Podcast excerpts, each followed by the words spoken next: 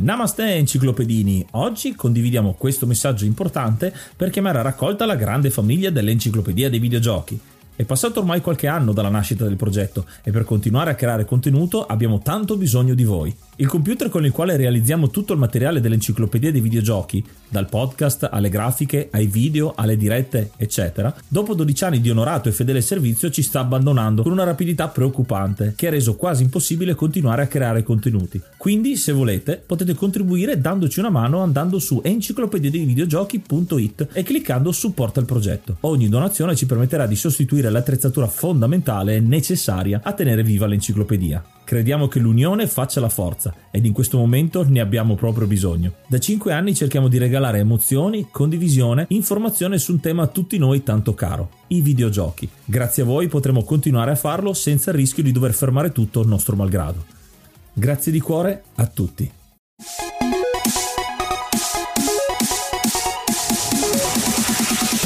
Namaste, benvenuti ad un altro episodio dell'Enciclopedia dei Videogiochi. Io sono Ace. E io sono Yuga. Nel podcast di oggi parleremo di Katana Zero. Ma prima, come al solito, un po' di news. Vi dobbiamo ringraziare di cuore perché siamo ufficialmente il podcast indipendente che parla di videogiochi più seguito di tutta Italia, che è un gran traguardo, mi riempie di gioia i nostri cuoricini. E se volete contribuire ad ampliare la comunità dell'Enciclopedia dei Videogiochi, perché no, potete unirvi al nostro gruppo su Telegram dove ci si possono scambiare dei consigli e anche qualche spoiler e lasciarci anche dei vocali sempre con i vostri consigli e le vostre opinioni. E ora un po' di musica.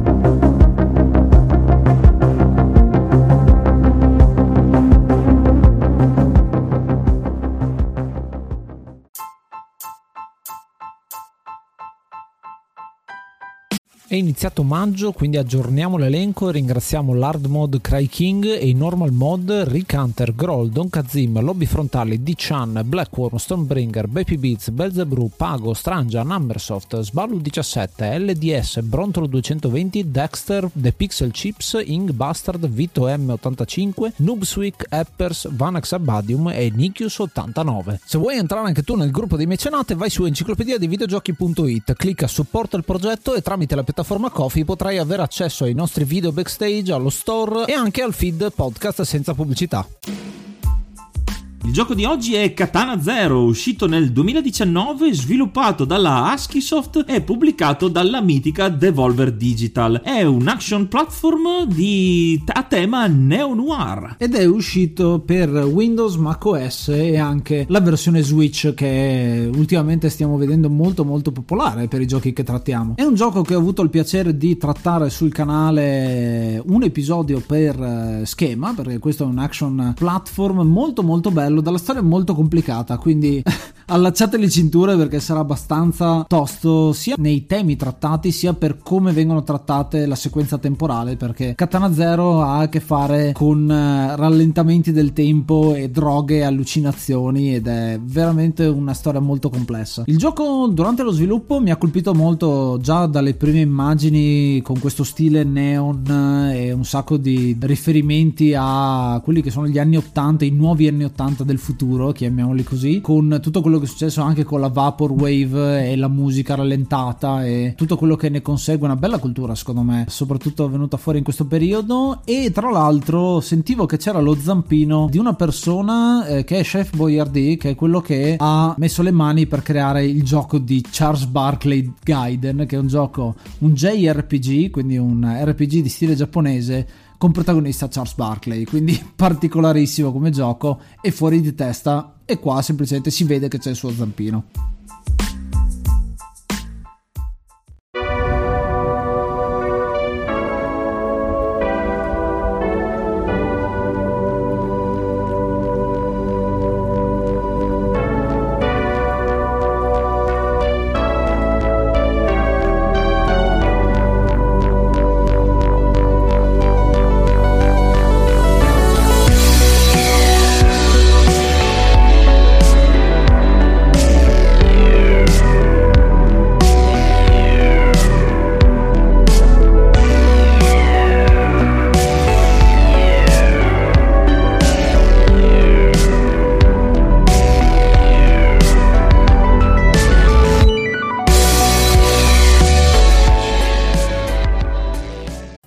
A parlare con noi su Telegram t.me slash enciclopedia dei videogiochi, il gruppo ufficiale pieno di appassionati dei videogiochi di tutte le età.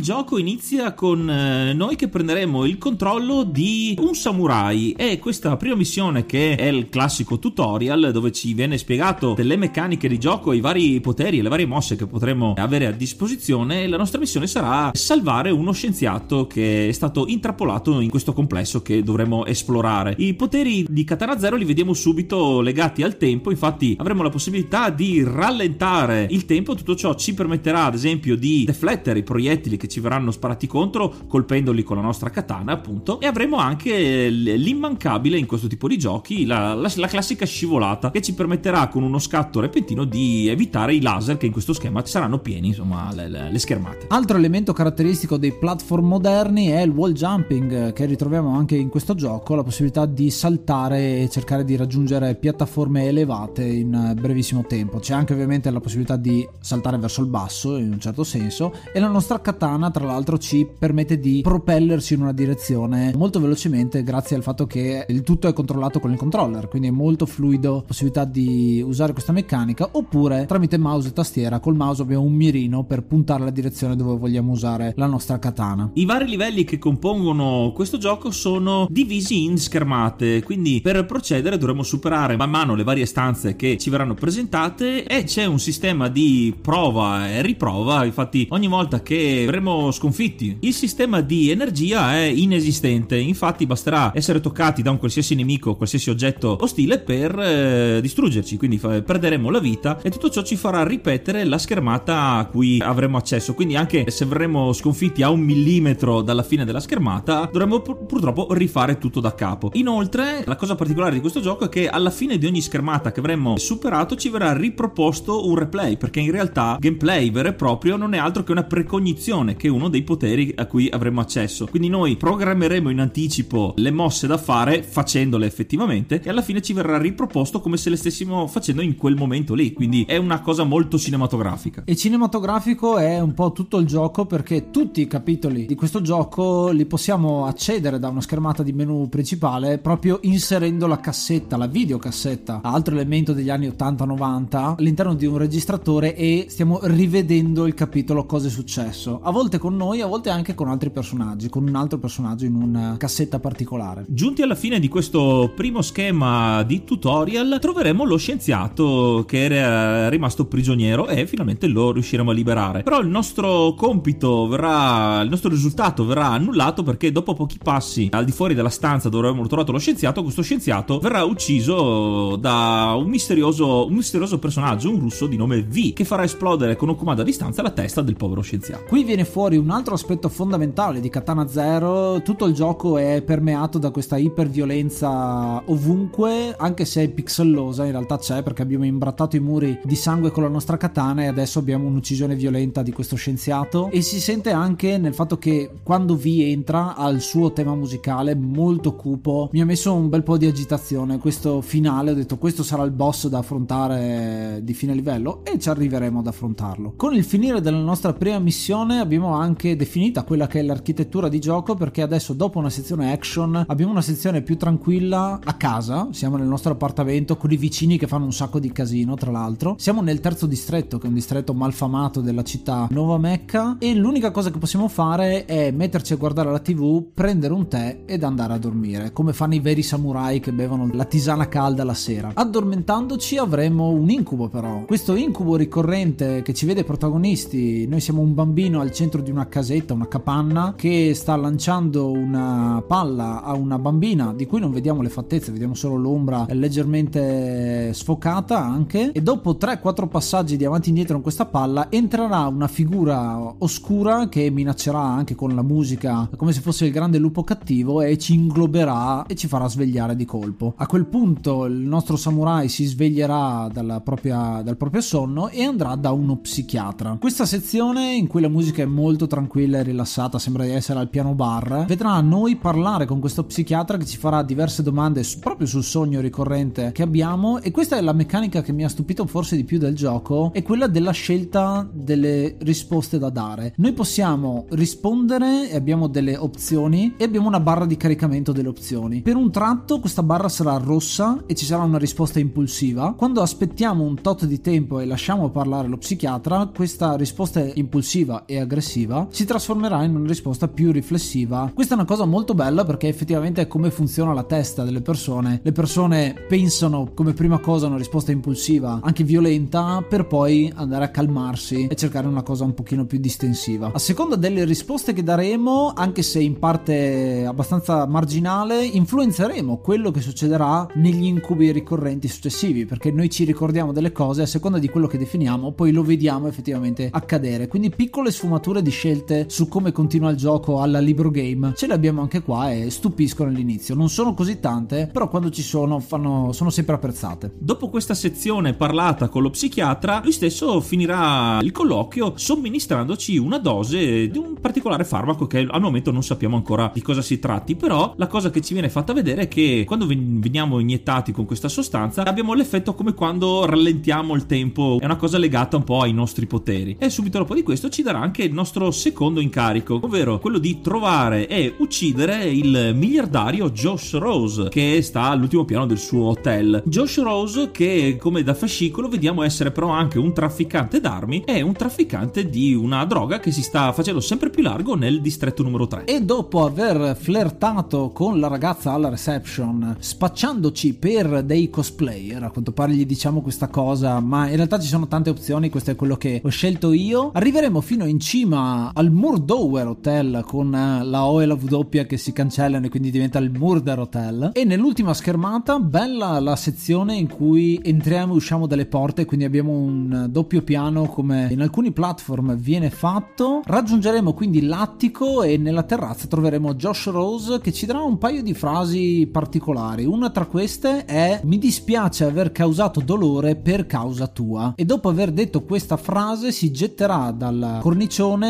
e si spiaccicherà su una macchina. A questo punto la missione è compiuta anche se non siamo stati noi a, a farlo e dovremo uscire da questo luogo. Ci sarà la polizia che arriva per indagare, ma noi se siamo stati cauti verremo coperti dalla receptionist che dirà no è un cosplayer, la katana che ha è solo una katana giocattolo, oppure potremo fare anche la versione in cui uccidiamo anche quella guardia e ce ne scappiamo via e facciamo impaurire tantissimo la ragazza. E qui come la missione precedente si passa dalla sezione action del gioco alla sezione più narrativa. Questo sempre tornando alla, al nostro campo base, ovvero il nostro appartamento. Non prima però ho fatto la conoscenza di un personaggio molto importante nella storia. Infatti ci sarà una piccola ragazzina, una bambina che si presenterà e ci dirà che è la nostra vicina di casa. Nel, nella sezione dove siamo a casa nostra ci sono altri due appartamenti ai fianchi, uno dove ci vicini che fanno, ballano, fanno, fanno molto rumore, invece un'altra parte che sembra sempre tranquilla e la bambina dice di venire da lì. Come la notte precedente, dopo aver bevuto il tè, andremo a dormire e avremo il solito incubo. Questa volta però con un piccolo dettaglio in più. Infatti vedremo alla fine dello scambio di palla tra il bambino e la, la bambina, l'entità che prima era oscura, che è entrata nella capanna, e si scoprirà essere un, uno scienziato, un uomo con un camice, che però verrà subito dopo giustiziato da un colpo di pistola alla testa. Anche in questo caso ci risveglieremo dall'incubo e la fase successiva sarà ritornare sempre dal nostro psichiatra. Lo psichiatra sarà contento dell'uccisione di Josh Rose, anche se non l'abbiamo fatta noi direttamente immediatamente e ci assegnerà il prossimo incarico, che sarà uccidere questo DJ che si chiama Electrohead e ci viene detta più e più volte da questo psichiatra non parlare con il DJ. Ci recheremo al Club Neon dove il DJ si sta esibendo e qui il gioco cambia leggermente, almeno nella prima metà. Sarà una, una discoteca e quindi non potremo fare il bello e il cattivo tempo massacrando chiunque, bensì dovremmo ragionare in maniera più stealth, più, più discreta. Dovremmo mescolarci a, alla gente che è lì a ballare e divertirsi, cercando di evitare le guardie che assediano il posto, almeno fino a che non arriveremo al retro della parte della discoteca. Facendoci strada attraverso le guardie del DJ, raggiungeremo la sua postazione in cima alla sala, in questa palla che è in realtà una faccia gigante dove siamo all'interno, dove il DJ lavora e lo minacceremo con la nostra katana. A questo punto possiamo fare due scelte. Possiamo ucciderlo immediatamente e quindi fare come ci ha detto esattamente lo psichiatra, oppure potremo decidere di parlare, nonostante ripetute volte, anche poco prima di entrare nella stanza, in cui lo psichiatra ci chiamerà e ci dirà non parlare con il DJ. E noi ci parliamo.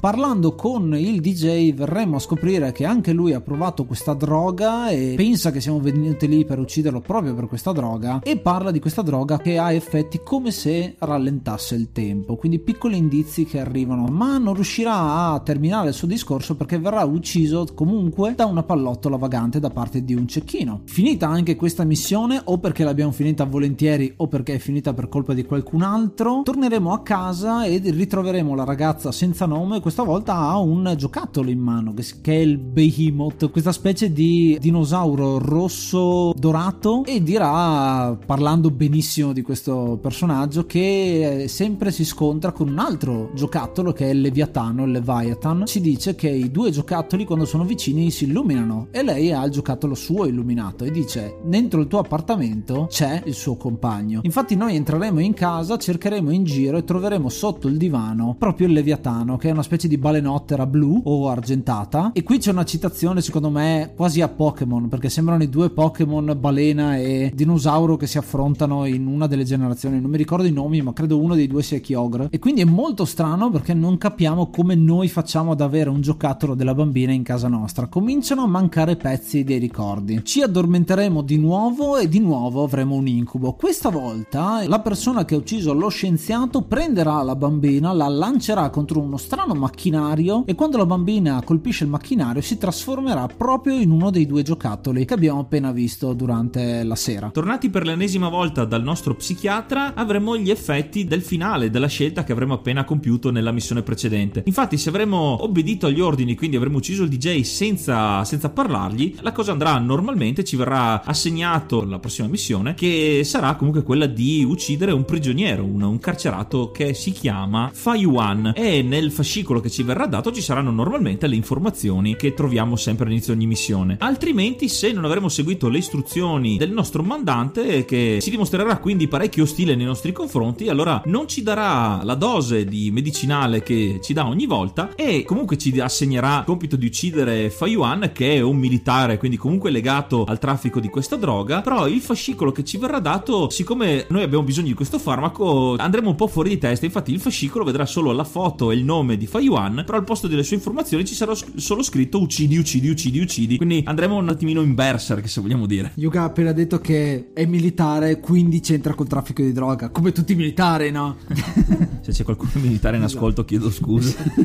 ci dirigeremo alla prigione Mutolnil per adempiere al nostro prossimo compito. La cosa strana questa volta è che troveremo in realtà che qualcuno ci ha anticipato. Infatti, eh, ci sarà già un bel disastro. Infatti, ci saranno un sacco di guardie già morte, come se fossimo stati noi. Infatti, c'erano tutti i muri imbrattati di sangue, anche in una maniera parecchio scenica. Ci sarà addirittura eh, un uomo impiccato sul, sulla ventola e anche uno che gli, gli, sono stati fatti tagli come se avesse delle ali di sangue alla, alle sue spalle. E quindi ci avvicineremo alla cella di Fayuan quasi senza far sforzo, perché avremmo già trovato il lavoro, lavoro fatto. Inoltre, non l'abbiamo detto prima, ma ogni missione ha una musica bellissima in sottofondo. E questa musica è nelle orecchie del protagonista, che proprio accende il Walkman all'inizio di ogni schema e si ascolta tutto quanto, come se stesse anche registrando quello che sta succedendo e poi vediamo il replay. Quindi c'è questa ambivalenza del play, della pausa, del ritornare indietro e dell'andare al rallentatore. Quando scopriamo i cadaveri già uccisi, il nostro personaggio mette la pausa e quindi non c'è musica in quel momento, proprio per sottolineare la potenza del momento. Arriveremo nella locazione di Fayuan, ma come le guardie e i prigionieri che avremo incontrato finora, lo troviamo già deceduto. Il suo corpo è ancora caldo ed è stato annegato nel lavandino, nel, nel water della,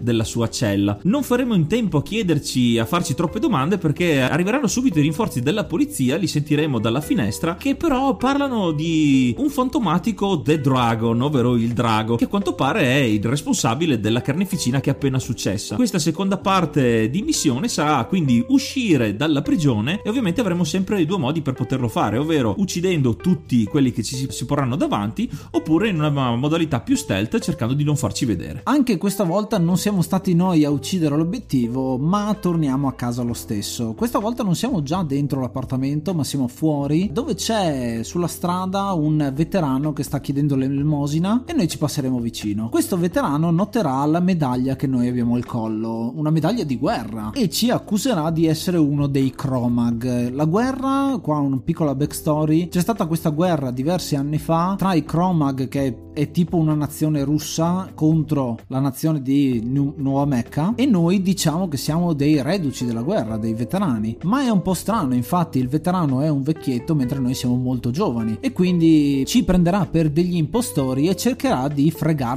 la medaglia. A questo punto noi possiamo decidere se ucciderlo oppure se strappargliela dalle mani senza fargli troppo male e andarcene via. Quindi ritorneremo al nostro appartamento e rincontreremo di nuovo la, la bambina che ormai conosciamo da qualche giorno. Bambina che questa volta ci dirà che un ammiratore ha lasciato una videocassetta, una VHS da guardare e ci chiederà di guardarla insieme. Quindi noi, non sapendo come comportarci, accetteremo e ahimè guarderemo insieme questo video che è un video che ci ha lasciato V, ovvero uh, il cattivo dell'inizio del gioco, dove si vede che ha preso in ostaggio i nostri vicini di casa, quelli che hanno festeggiato della grossa fino adesso e, e in questo video lui li tortura, li droga con questa droga che fa sembrare il tempo più lento in modo che subiscano appieno la, la, la tortura che lui gli fa e quindi capiamo insomma che V ha ucciso i nostri vicini di casa e ovviamente sa dove abitiamo. Questa volta non ci sarà un incubo e non ci sarà neanche la terapia con lo psichiatra perché quando ci presenteremo alla sua porta lui non ci sarà. Cosa succederà quindi? Usciremo dal suo studio e lungo la strada verremo presi da una limousine dove c'è proprio V che ci proporrà di lavorare con lui perché ha visto le potenzialità che abbiamo, il fatto che uccidiamo con così facilità, siamo i killer migliori della zona, ma noi ci rifiuteremo e lo attaccheremo e lui comincerà a scappare da questa limousine per intrufolarsi nel prossimo stage che è lo studio 51. Questo è uno studio diviso in tre parti fondamentalmente perché all'inizio V si nasconderà dietro un cancello con tre chiavi, qua ci sono degli elementi molto più platform classico. E questi sottoschemi sono tre ambientazioni di questo studio che è uno studio cinematografico in cui dovremo destreggiarci in tre piani a tema futuristico, quindi alieni, uno a tema avventura con tanto di carrelli della ferrovia e noi che dobbiamo salirci sopra, e uno a tema un po' occulto, un po' santo perché è la cappella del destino. Alla fine riusciremo ad arrivare a combattere V, ma sarà un combattimento impossibile da vincere perché lui è troppo forte. Il combattimento terminerà con l'arrivo di un nuovo personaggio in scena. Arriverà Snow, un'altra samurai vestita molto simile a noi come cultura, diciamo, con tanto di scarpe di legno, sandale di legno alla giapponese, prenderà in giro il nostro stile di combattimento che è simile al suo, visto che anche lei ha una katana, e scapperanno tutti e due via. Si ripete il ciclo di eventi che scandisce le missioni, infatti ritorneremo di nuovo nel nostro appartamento e dopo una piccola interazione con la, con la solita bambina che in questo caso ci chiederà da mangiare e dopo essersene andata faremo la conoscenza di due personaggi che in realtà ci hanno accompagnato fino adesso ma in maniera più nascosta. Infatti ci saranno questi due personaggi entrambi vestiti con un camice, che indosseranno due maschere teatrali e saranno commedia e tragedia. Queste due entità che avranno a che fare con noi nel momento in cui ci stiamo per addormentare, come al solito, sono due entità misteriose che parlano uno in maniera molto forbita, l'altro invece molto volgare, e ci faranno una profezia, ovvero che tra tre giorni da adesso avremo una scelta molto importante da fare, dovremo scegliere tra la vita e la morte. Dopo questa rivelazione ci addormenteremo, faremo lo stesso incubo solito, però in questo caso non ci saranno aggiunte, sarà lo stesso identico, le cose però adesso cominciano a cambiare. Infatti ci sveglieremo direttamente nello studio dello psichiatra e tutto questo ci sarà molto strano. Può essere dovuto al fatto che sicuramente siamo in astinenza dalla dose di medicinale almeno da un giorno se, siamo, se abbiamo fatto i bravi, altrimenti addirittura da due se abbiamo fatto la scelta sbagliata. E quindi il nostro personaggio comincia a avere delle turbe, non, non riesce a capire quando e dove si trova. E tutto questo viene ancora più amplificato dal fatto che lo psichiatra si trasformerà a un certo punto in V che ci colpirà con, con un'ammazzata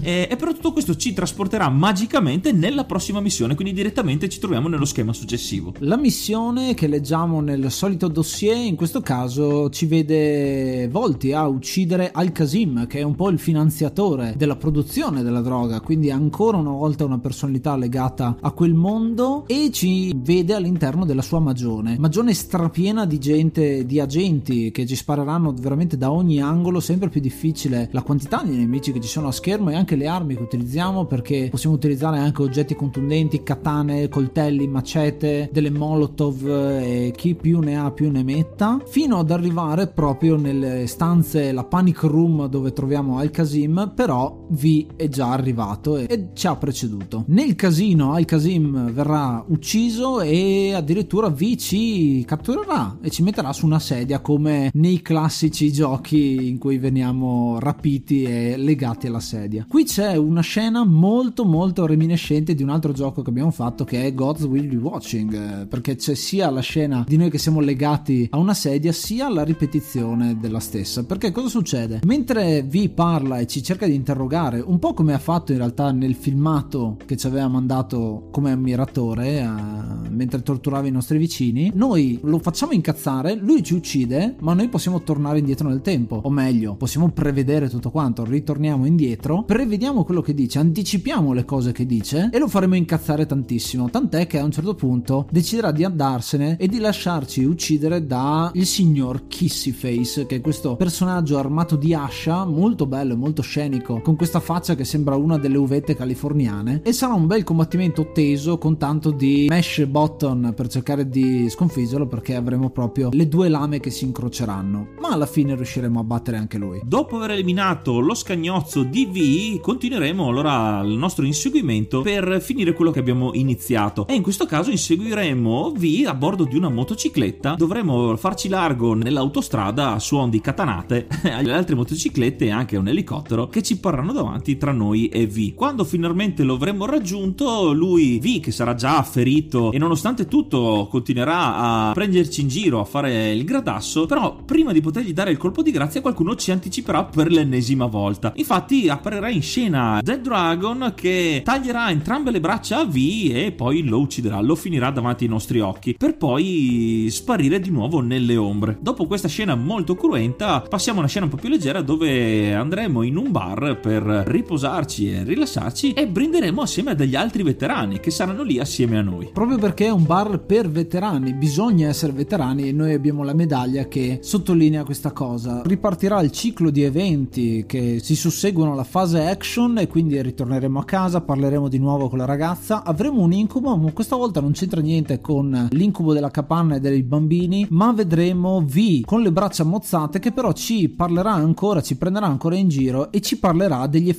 collaterali della droga che si chiama Kronos. Quindi veniamo a sapere che anche noi stiamo usando questa droga che tutto ruota intorno a questa droga speciale dagli effetti che distorcono la realtà e il tempo la percezione del tempo agiscono proprio su quello e del fatto che andare in crisi di astinenza è un grosso problema. Parlando di questo con lo psichiatra il giorno dopo lui dirà beh hai parlato di un dragone hai trovato il dragone quindi non sei tu il dragone che è quello che ha ucciso tutti quanti quelli della prigione. La tua prossima missione è proprio andare ad eliminare questo dragone. E lo faremo a Chinatown che è la destinazione della nostra prossima missione. Inizialmente dovremo entrare nel casino e per farlo dovremo sfruttare i nostri poteri di precognizione per vincere alla roulette puntando un sacco di soldi e avere abbastanza credito per poter entrare e quindi esplorare il resto dell'ambientazione. Troveremo quasi subito il drago assieme a Ed Hunter il cacciatore di teste che è un altro personaggio che lo accompagna. E dopo averci parlato e svelato che anche lui è un reduce di guerra e fa parte come noi di questa squadra speciale di guerrieri null scapperà via lasciandoci però poi la possibilità di trovare una, un'altra registrazione che non è altro che la registrazione della prigione dove avevamo trovato Fai One e quindi troviamo quella che sarà poi una missione successiva che scopriremo l'operato di The Dragon prima che arrivassimo noi. Proseguendo con il livello arriveremo alla fine però dove troveremo una trappola, infatti saremo circondati letteralmente dalla SWAT che ci minaccerà di morte e questa è la fatidica scelta di cui parlavano commedia e tragedia, quindi dovremo scegliere tra vita e morte, ovvero se scegliamo morte allora prendiamo i proiettili che ci verranno sparati e quindi finiremo il gioco, cioè il gioco va in game over, ci sarà il finale. Questo perché a causa della crisi di astinenza saremo senza i nostri poteri e quindi non potremo riavvolgere il tempo e quindi sarà una cosa proprio definitiva. Altrimenti scegliendo la vita, ovvero scegliendo di poter continuare, ci sarà questa sequenza un po' particolare dove tutta la SWAT che ci ha circondato morirà istantaneamente, senza vedere però a causa di cosa. E questo sarà molto strano e forse lo capiremo dopo. La prossima missione ci verrà protagonisti proprio utilizzando il dragone. Rifaremo la scena della prigione, questa volta uccidendo tutti e uccidendo lo stesso Fa Yuan in fondo e capiremo un po' le motivazioni di perché il dragone sta andando in giro a uccidere tutti quanti quelli legati alla droga. Proprio per vendetta, è una vendetta personale, una missione suicida e tra l'altro il dragone ha dei poteri molto simili e molto diversi. Ha un, soprattutto un potere in più che è quello di potersi teletrasportare, di tracciare una linea sullo schermo e percorrerla uccidendo tutti i nemici che ci sono in mezzo. Alla fine raggiungeremo la cella di Fa Yuan che ci dirà, o meglio dirà al dragone, che il creatore della Kronos, questa droga, è Leon von Alvensleben e dirà dove si trova, che sarà una cosa molto importante per il nostro protagonista che sta guardando insieme a noi la cassetta così sa dove deve andare. Infatti il prossimo obiettivo sarà andare al mattatoio, che è un mattatoio con un laboratorio segreto, dove c'è appunto questo Leon. Il laboratorio segreto che visiteremo alla fine è come una specie di centro di addestramento per eh, guerrieri null. Infatti verremo accolti proprio da Leon eh, che da degli schermi giganti ci darà il benvenuto in questa struttura e ci guiderà attraverso il nostro tra virgolette addestramento, anche se siamo già ben letali già così. Scopriremo che questi video non sono in tempo reale, ma sono delle registrazioni e scopriremo che gran parte dello staff che ha creato la, la droga Kronos è in stasi in attesa di risveglio. Quindi la nostra vendetta, comunque la missione si compierà quando troveremo la cella criogenica di Leon e al posto di distruggerla non faremo altro che aprirla. Leon uscirà dalla stasi e immediatamente invecchierà di colpo per polverizzarsi al terreno. Questa può essere giustificata dal fatto che Leon era quasi tenuto in vita dalla stessa Kronos, quindi anche lui subisce gli effetti devastanti di non essere più in grado di sopravvivere se non con una cella criostatica. Bella questa storia perché è la fase di explanation di tutto quanto quello che succede perché viene spiegato che ci sono tre tipi di guerrieri null, ci sono i beta null, gli alfa null e i gamma null con diverse percentuali di successo alle prove che vengono fatte e ci sono solo due gamma null al mondo. Uno è il nostro protagonista che verrà chiamato Zero per la prima volta, da cui appunto Katana Zero e poi il dragone, fantomatico dragone. Se non viene detto almeno ci possiamo arrivare perché è l'unico che riesce a tenere veramente testa al nostro protagonista. Tornati a casa condivideremo un altro momento con la bambina che ci cucinerà una zuppa che fa schifo, ma noi possiamo scegliere appunto se dirgli che fa schifo oppure ci è piaciuta tantissimo quindi essere un po' gentili con lei, continuare a sviluppare il rapporto d'amicizia con lei e dallo psicologo dopo una chiacchierata con lui ci verrà dato l'ultimo dossier con l'ultimo obiettivo da uccidere che è il contenuto della cassaforte all'interno del bunker di Al-Qasim. Quindi non ci viene detto chi dobbiamo uccidere, ma ci viene detto entra nel bunker e uccidi ciò che sta all'interno. Quest'ultimo schema è diviso in due parti, divise a, metà da un ascensore, da uno schema dell'ascensore vero e proprio, che non poteva mancare, che è la nostra maledizione. Quindi dopo la prima parte del bunker di, di Al-Qasim finiremo appunto in questo ascensore dove i nostri poteri ci verranno meno e avremo una visione, ovvero il classico incubo che abbiamo avuto finora, solo che sarà cambiato, infatti non ci sarà più la bambina, ma ci sarà solo il bambino che sta giocando con uno dei due pupazzi, il Leviatano, e userà la, lo strano macchinario che avevamo avuto prima e farà in tempo a nascondersi dal soldato, l'osco figuro, che entra nell'incubo sempre nella Stamberga. Dopo esserci risvegliati, tornati in noi stessi e completata la seconda parte del bunker, arriveremo al boss vero e proprio, che sarà Ed Hunter, che si scoprirà essere anche lei un soldato null, che in questo caso si è fatta assoldare per difendere il bunker in cambio di una dose o comunque di alcune dosi di droga Kronos, perché anche lei ovviamente deve sopravvivere grazie a questa droga. Dopo un combattimento parecchio ostico riusciremo a sconfiggerla e decapitandola useremo la sua testa per far scattare il riconoscimento della retina per poter aprire il bunker e qui ci aspetterà una sorpresa. La sorpresa è che dentro questa panic room c'è una famiglia, una famiglia di innocenti da uccidere. C'è una mamma e due figli impauritissimi. Il gioco comincia a glitchare a questo punto perché il nostro soggetto zero guarderà questa famiglia e la famiglia si trasformerà nel bambino dei nostri incubi per poi ritornare alla famiglia per poi fare un po' di viaggi avanti e indietro e di glitch e ad un certo punto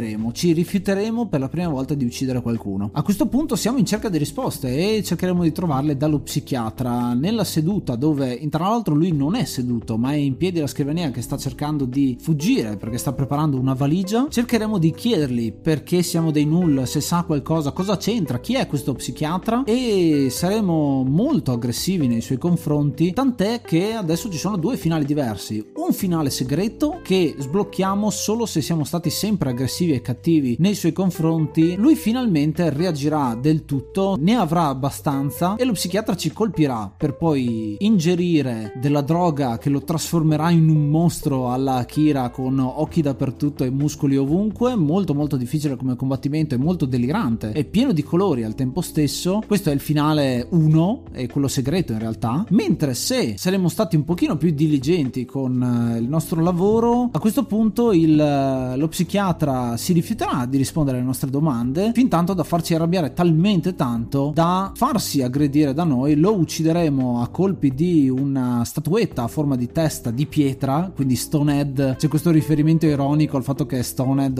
o, Stoner è il drogato come noi siamo. In questo Raptus lo uccideremo disintegrandolo sul pavimento per poi assumere tutta la Kronos che ha in ben tre colpi e quasi frenando il nostro Raptus omicida e calmandoci. A quel punto potremo rubare una chiave per quelli che sono gli sbloccabili del gioco che è addosso allo psichiatra e sulla valigetta che stava furiosamente preparando troveremo l'ultimo vero dossier che siamo noi l'ultimo soggetto da abbattere è il soggetto zero perché abbiamo fatto troppe domande a un certo punto. Fatto questo avremo l'unica opzione ovvero quella di tornare nel nostro appartamento. Però al nostro ritorno troveremo la polizia che sta esaminando quella che è la scena del crimine dove Vi aveva ucciso i nostri vicini di casa e ci sarà la proprietaria dello stabile che starà rispondendo alle loro domande e qui scopriremo un paio di cose interessanti ovvero che parlando sia con la padrona di casa che con la polizia scopriremo che non c'è mai stata una bambina che ha abitato vicino a noi quindi a quanto pare è stata proprio una nostra allucinazione e in più eh, entrando nel nostro appartamento scopriremo che è stato svaligiato sarà tutto per aria tutto distrutto e troveremo solo una nota che ci dice una vita per un'altra. Questo probabilmente ci fa ricordare il, il patto o comunque la scelta che abbiamo fatto con commedia e tragedia che salvandoci la vita quindi scegliendo vita abbiamo però sacrificato quella misteriosa della bambina uscendo dall'appartamento verremo incalzati nuovamente dalle domande dei poliziotti e ci ritroveremo a dover fuggire e i poliziotti ci identificheranno come colpevoli di tutti gli omicidi che ci sono stati negli ultimi giorni. La scena però non continua, infatti verremo spostati un'ultima volta nella scena dell'incubo ricorrente che abbiamo avuto fino adesso, dove ci sarà appunto il bambino, non ci sarà più la bambina, sarà solo il bambino, lo scienziato entrerà nella capanna, ci dirà di nasconderci, entrerà un soldato che ucciderà lo scienziato, attiverà il macchinario dentro la capanna, uscendo troverà il giocattolo del Leviatano che era del bambino, se lo terrà per sé e uscirà dalla capanna. Uscito dalla capanna risponderà alla chiamata della sede centrale che lo chiamerà zero, quindi scopriamo che in realtà non siamo mai stati il bambino del sogno, ma siamo il colpevole, ovvero quello che ha ucciso tutti. È un flashback perché siamo all'interno della guerra, quindi ci toglieremo il nostro elmetto, quindi avremo la conferma di essere zero e scopriamo appunto anche che assieme a noi c'era il dragone, ovvero 15, perché siamo eh, frutto di un progetto di cui non siamo il numero zero. E qui partiranno i titoli di coda. Titoli di coda, ultime due cose, ci sono due scene all'interno dei titoli di coda, una a metà e una proprio post credit. Nella prima vediamo il dragone nel suo covo, comunque in uno dei suoi covi con la classica parete piena di articoli di giornale e collegamenti che effettivamente sta proseguendo la sua missione di vendetta. E infine abbiamo un reportage da parte di Snow che dirà al suo capo che non sappiamo chi è che V è stato ucciso. Venendo a conoscenza di questo fatto questo personaggio questo capo di cui non conosceremo mai l'identità sapendo che è stato 15 quindi il gamma 15 il dragone come come l'abbiamo conosciuto, la unica soluzione per lui è che dovranno dichiarare guerra al governo, quindi un finale molto molto negativo. Forse un'apertura a un possibile Katana 02 o Katana 1, chissà come lo chiameranno.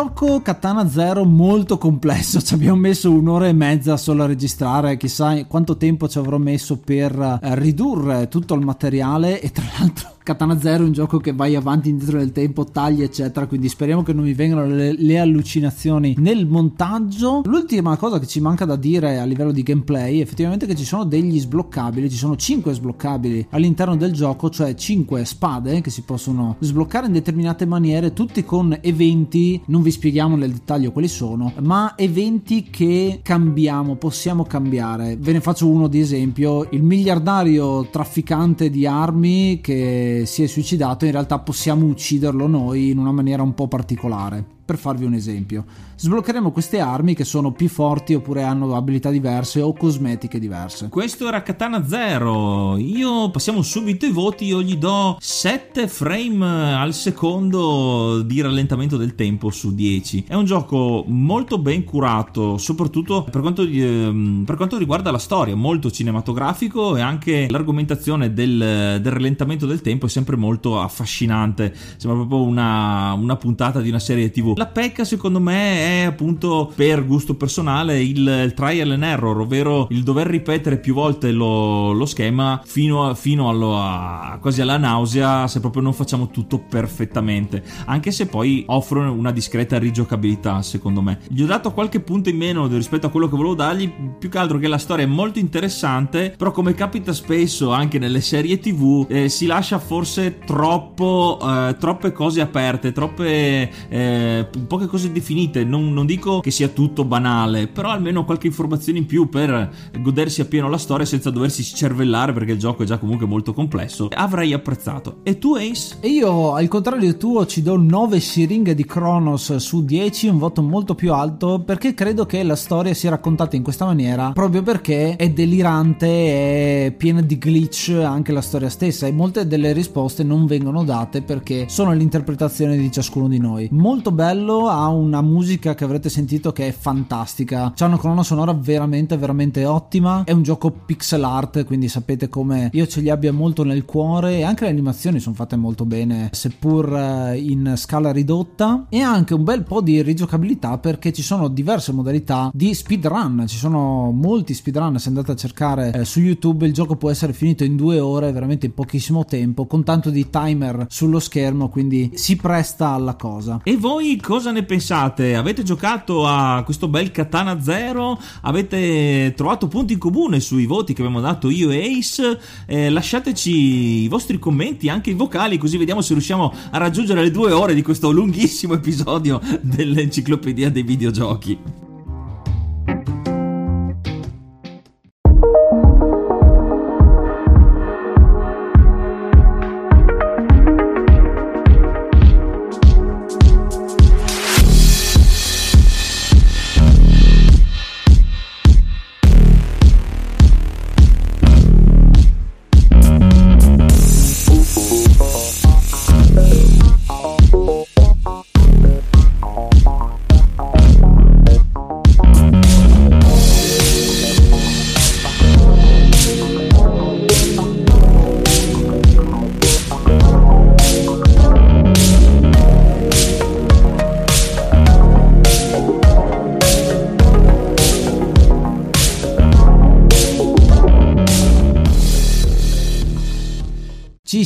vediamo quindi al prossimo episodio. Io sono Ace. Io sono Yuga. Namaste and be brave.